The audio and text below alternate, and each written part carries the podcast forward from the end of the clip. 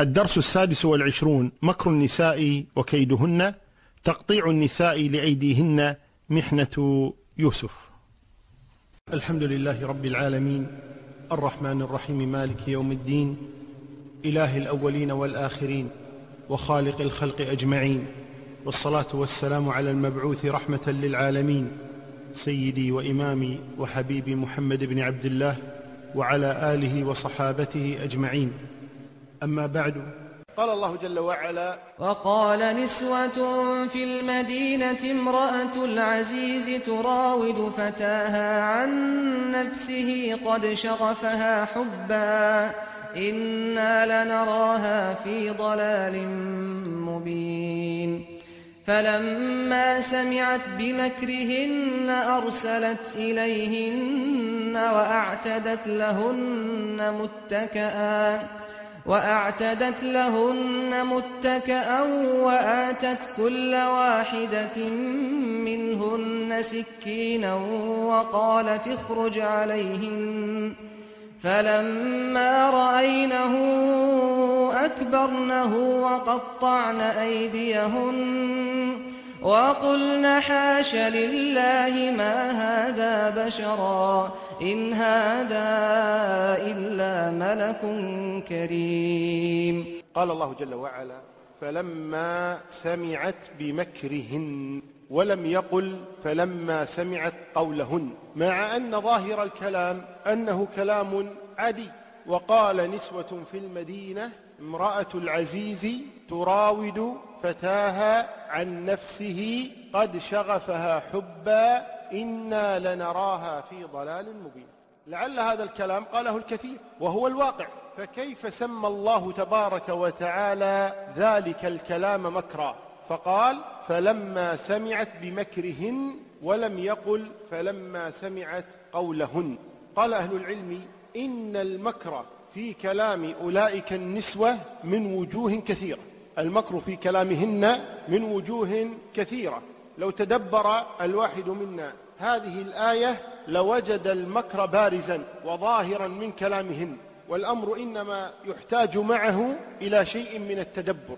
أولا ذكرنها بالوصف ولم يسمينها بغض النظر عن اسمها. ما هو؟ هل هو زليخة كما هو مشهور عند أهل الكتاب أو غير ذلك؟ المهم لم ينادينها باسمها. هذا من المكر. كذلك قلنا امرأة العزيز أنت زوجك العزيز زوجك الحاكم لست كسائر النساء أنت امرأة العزيز. ثم المكر كذلك في قولهن امرأة العزيز أي أنك امرأة متزوجة. لو كان هذا وقع من امرأة غير متزوجة كان قبل لكنك امرأة متزوجة. ثم كذلك تراود فتاها راودت مملوكا.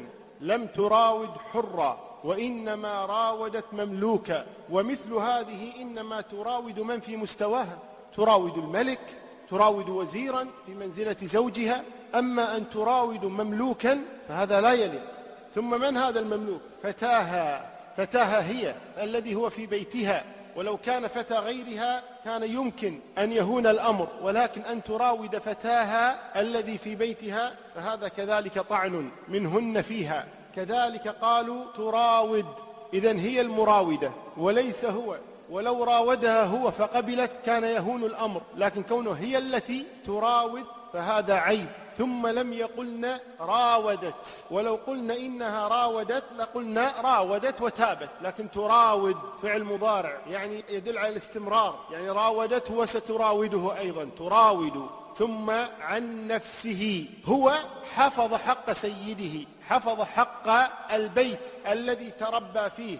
حفظ حق الرجل الذي أكرمه. إنه ربي أحسن مثواي وهي لم تحفظ حق زوجها. تراود فتاها عن نفسه. قد شغفها حبا أي وصل حبه إلى شغاف قلبها. وقالوا شغاف القلب هو ما يحيط بالقلب أو سويداء القلب أي بلغ الحب عندها مداه. بلغ الحب عندها مداه حتى أفقدها صوابها. فلا تستطيع أن تتصرف تصرفا طبيعيا. ثم المكر كذلك في أنهن قلن هذا في ظهرها غيبة في الخفاء فهذا مكر. ثم المكر كذلك في أنهن أردن رؤية يوسف. سمعن عن جماله إما من أهل البيت بعد اذياع هذا الأمر وإما من الشاهد الذي شهد وإما هي قالت لهم أي أسرت لبعض صديقاتها ذلك فأردن النساء أن يرين هذا الفتى الذي أذهب لب هذه المرأة وكيف يرينه بهذه الطريقة؟ طعن في امرأة العزيز حتى تثور ثم تريهن هذا الفتى لتدافع عن نفسها. ثم كذلك إنا لنراها في ضلال مبين. في هذا التزكية لأنفسهن. نحن نراها في ضلال مبين. يعني نحن لا نفعل مثل هذا الشيء وإن هي فعلت. إذا كل هذا المكر موجود في خلال هذين السطرين. مكر. ولذلك قال الله تبارك وتعالى فلما سمعت بمكرهن والله أصدق القائلين. سبحانه وتعالى. طيب هذا مكر منهم لم تسكت امرأة العزيز. وإنما قابلت المكر القولي بمكر فعلي. هن مكرهن باللسان. أما مكر امرأة العزيز فعملي. يقول الله تبارك وتعالى فلما سمعت بمكرهن أرسلت إليهن وأعتدت لهن متكأ وآتت كل واحدة منهن سكينا وقالت اخرج عليهن. هذا مكرها. ذاك مكرهن وهذا مكرها. كيف كان مكرها؟ أولا أرسلت إليهم وظاهر الأمر دعوة.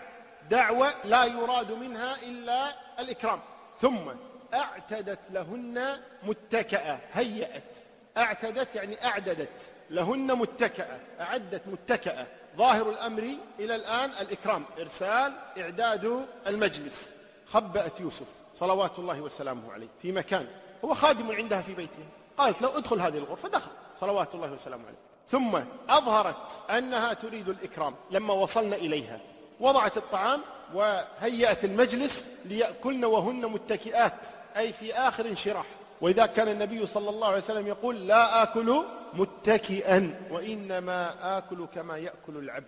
ولكن كبراء القوم عادة إنما لكبر في نفوسهم يأكلون وهم متكئون. إلى الآن ظاهر الأمر الإكرام ثم آتت كل واحدة منهن سكينا ولم تجعل بعض السكاكين تستخدمها هذه فترة وهذه فترة لا وإنما تعمدت أن تكون عند كل واحدة منهن سكين. ثم كذلك أتت بطعام يحتاج في استخدامه إلى السكين. إذا هذا مكرها من كم وجه الآن؟ من خمسة أوجه. ثم السادس قالت اخرج عليهن أدخلته عليهن فجأة فاستخدمت عنصر المفاجأة. ولم تقل لهن سيدخل الآن سآتي به دعنا الطعام انتبهنا أبدا. وإنما استخدمت عنصر المفاجأة لترى ردة الفعل. إذا مكر قولي قابله مكر فعلي. كيد النساء إذا عظيم. نعم. دخل يوسف صلوات الله وسلامه عليه. يقول الله تبارك وتعالى فلما رأينه أكبرنه وقطعن أيديهن وقلن حاش لله ما هذا بشرا إن هذا إلا ملك كريم. فلما رأينه أكبرنه وقطعن أيديهن وقلن حاش لله ما هذا بشرا إن هذا إلا ملك كريم.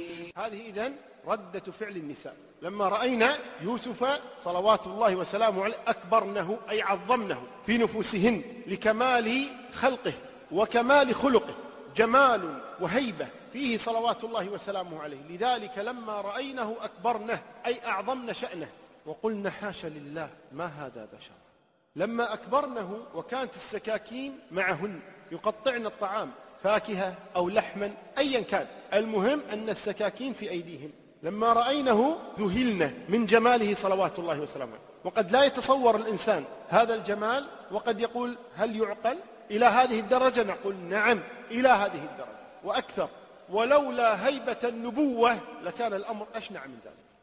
ذهبت العقول وطاشت الألباب لما رأينا هذا الجمال الذي أخبر عنه النبي صلى الله عليه وسلم أنه أوتي شطر الحسن.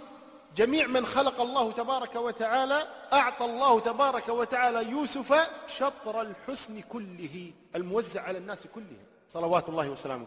كان كالبدر. ولذلك طاشت عقول النساء وصارت السكين تعمل والذهن لا يعمل. اليد تتحرك حركة غير طبيعية لا إرادية. الذهن مشغول بهذا الذي رأيناه. واليد تعمل. فجرحنا الأيدي. ويخطئ البعض فيرى أن هذه الخطوط التي في الأيدي هي من تلك النسوة وهذا غير صحيح لأن تلك النسوة من الأقباط وهن خمس أو عشرون أو أربعون امرأة على الكثير وكل الناس أيديهم هكذا فليس من ذلك التقطيع. قطعن أيديهن لم يبنها لم يبنها يعني لم تقطع اليد تماما ولكن جرحت يعني قطعنا الجلد. وقلنا حاشا لله يقسمن بالله ما هذا بشر؟ هذا ليس ببشر. ما رأينا بشرا هكذا.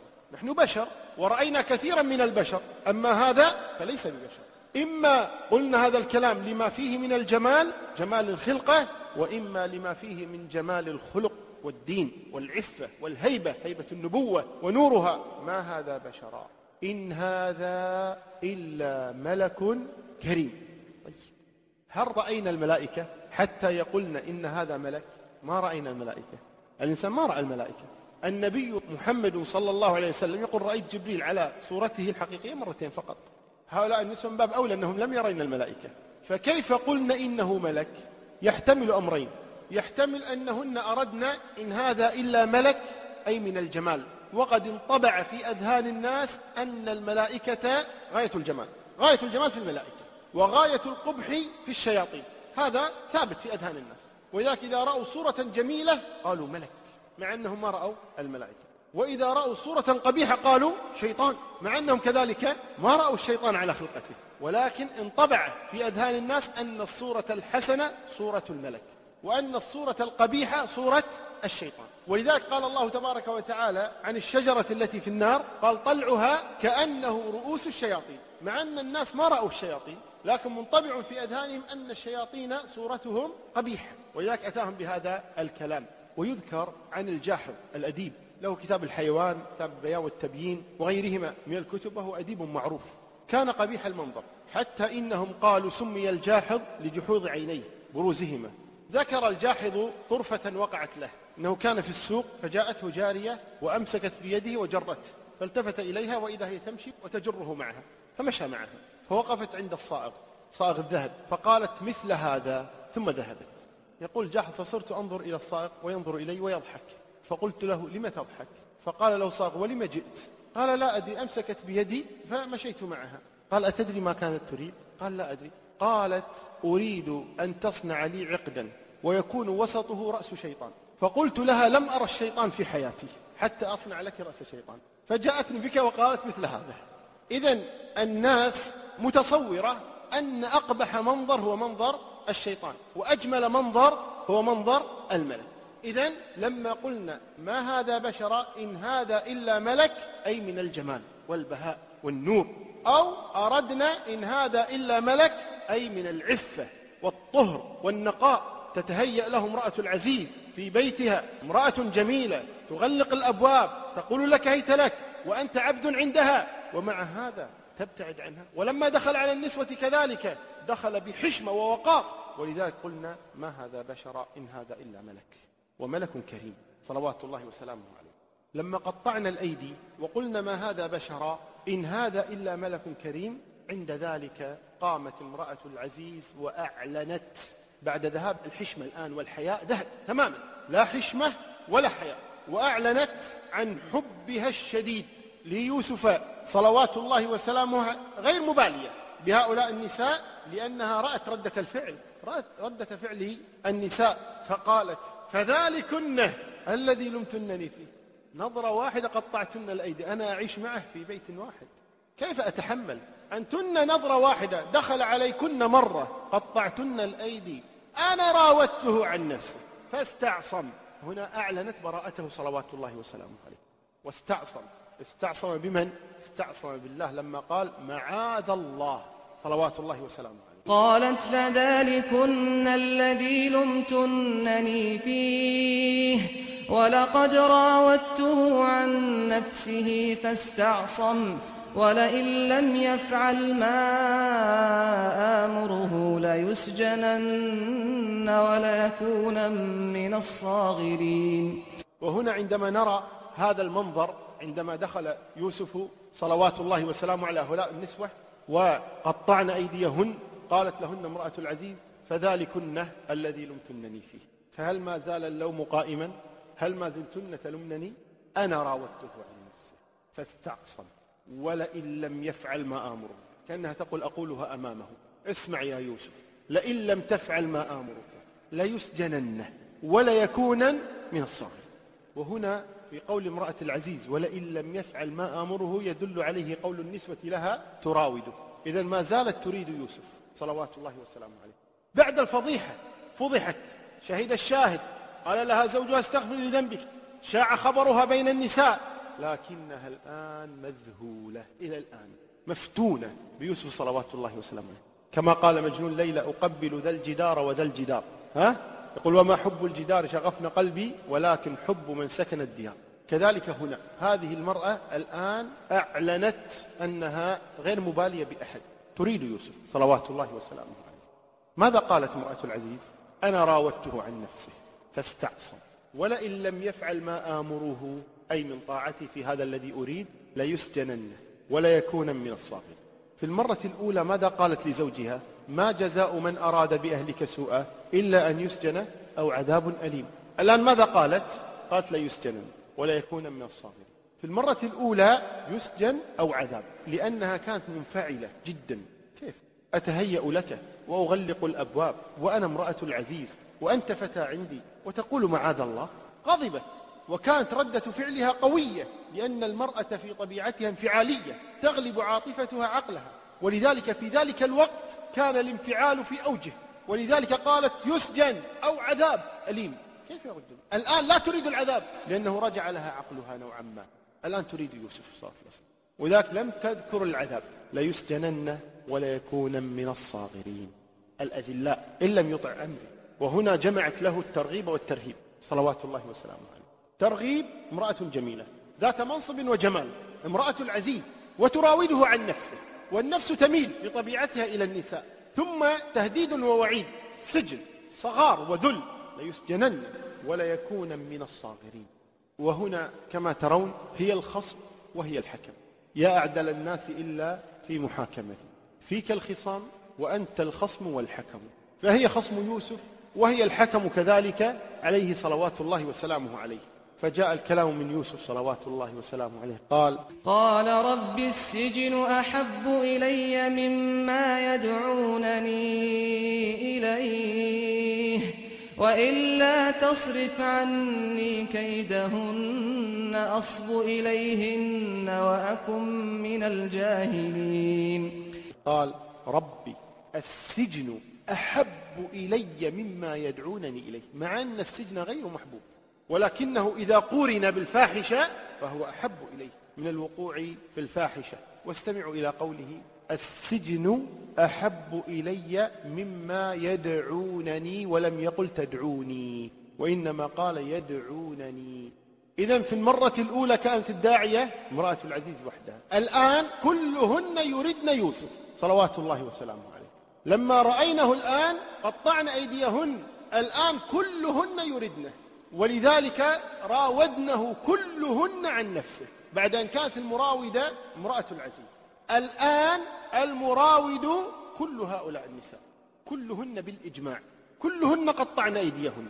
كلهن دعونه صلوات الله وسلامه ولم يستثني الله واحدة أبدا. وإذا قال رب السجن أحب إلي مما يدعونني إليه. وإلا تصرف عني كيدهن.